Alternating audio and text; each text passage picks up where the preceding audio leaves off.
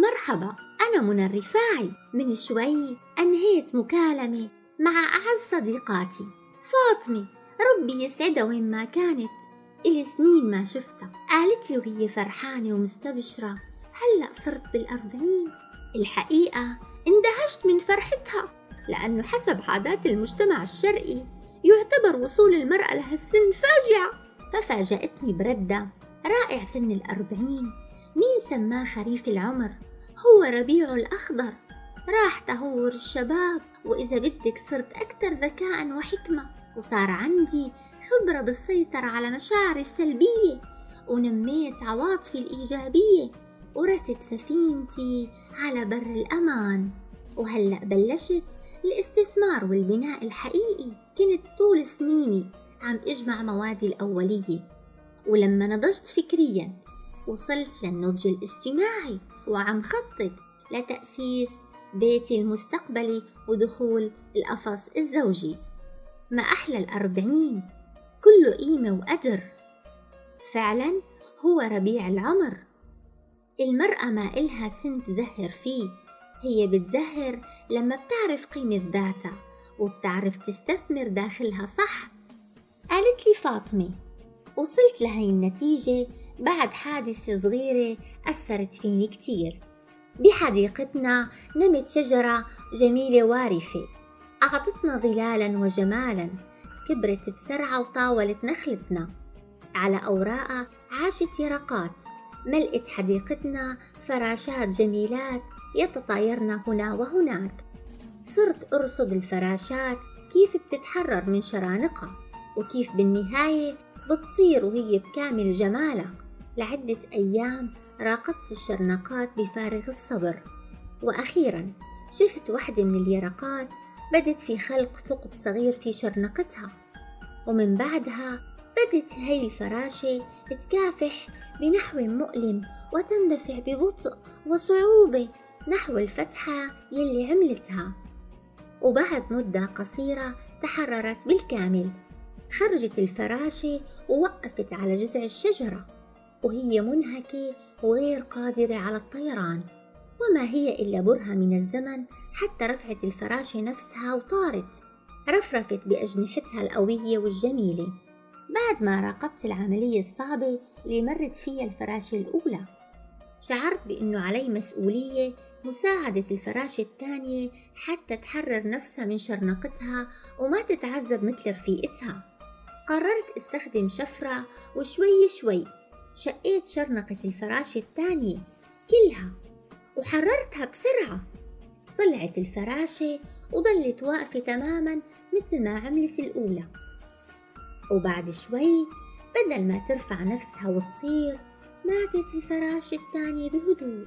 انصدمت واضطربت واتصلت بصديقتي اللي كانت دارسة علم الأحياء. طلبت منها توضح لي شو صار لماتت الفراشة الثانية.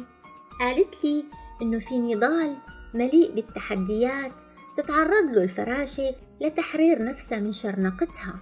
هذا النضال بيدفع السوائل من داخل تجويف جسدها إلى داخل الشعيرات الدموية بأجنحتها هي العملية هي اللي بتخلي أجنحة الفراشة أكثر صلابة مما يجعلها قوية بما يكفي وصحية بما يكفي لحياة الطيران الجديدة ومواجهة الأخطار. وقالت لي إنه بدون نضالها الداخلي لا بيكون هنيك قوة بجناحيها ولا رحلة من أساسه وبالنهاية لا حياة. وهي الحادثة خلتني أؤمن بأنه عندي من المقدرات الداخلية يلي بتخليني أقبل التحدي وخوض النضال وأطلع من شرنقة المجتمع يلي حابسة ذاتي فيها. وهذا انعكس على قوة بشخصيتي وتصالح مع ذاتي وصرت أقوى من قبل حتى وأنا بسن الأربعين يلي اعتبرته بداية النضج والانطلاق نحو الحياة. وبزيدك من الشعر بيت إنه الاكتشاف العلمي الجديد بيأكد إنه ما بيكتمل نمو الدماغ إلا مع نهاية سن الأربعين. وهالعمر ما عاد اليوم مؤيد لتصورات الكثير من النساء عن أنفسهن. بالعكس زاد وعيهم بهالسن بقدراتهم وتصحح معتقدهم عن هالسن. ومكن البعض من الانطلاق في مشاريع جديدة بحياتهم مثلي أنا. إنها يا صديقتي شرنقة الأربعين. فإما أن نخرج منها فراشات كبيرات القدر والقيمة زاهيات العقل والقلب وإما اختناق فلا طلنا طور دودة القز ولا ارتقينا لنصير فراشات.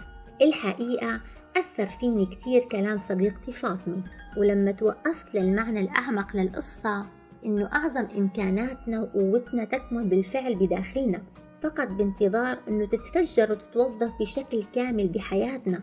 لكن للأسف بيعيش الكثير منا طول حياته ماله مدرك لهالشي فغالبا ما نبحث خارج أنفسنا معتقدين أن شيئا ما أو شخصا ما سيحررنا.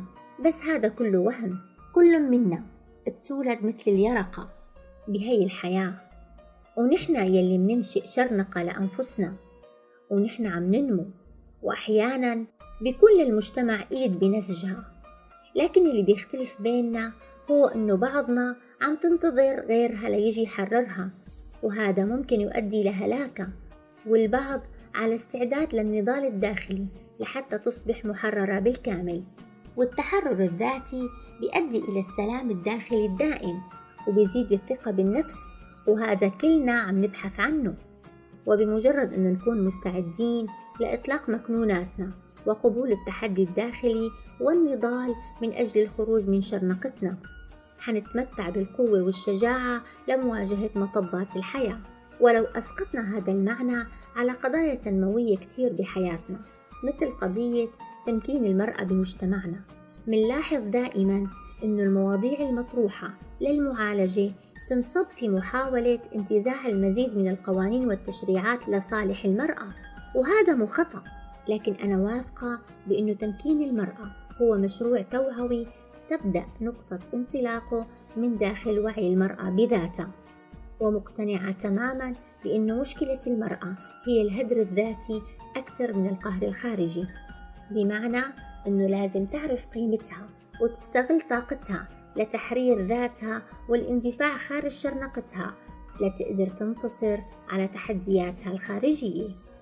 تماما مثل الفراشة الأولى. أطلقت طاقتها الكامنة الداخلية لقدرت تندفع خارج شرنقتها متحملة كل الضغوطات وحركت أجنحتها وطارت كفراشة حرة قوية تواجه الحياة. بعكس الفراشة يلي انفتح لها الطريق وهي غير مستعدة داخليا لسه للطيران فانهارت وماتت. نحن بحاجة لتوعية المرأة كيف تستثمر طاقتها لتصير قوية بما يكفي لتعزيز قدرتها على المشاركة والإبداع بعملية التنمية المستدامة وتمكينها اجتماعيا.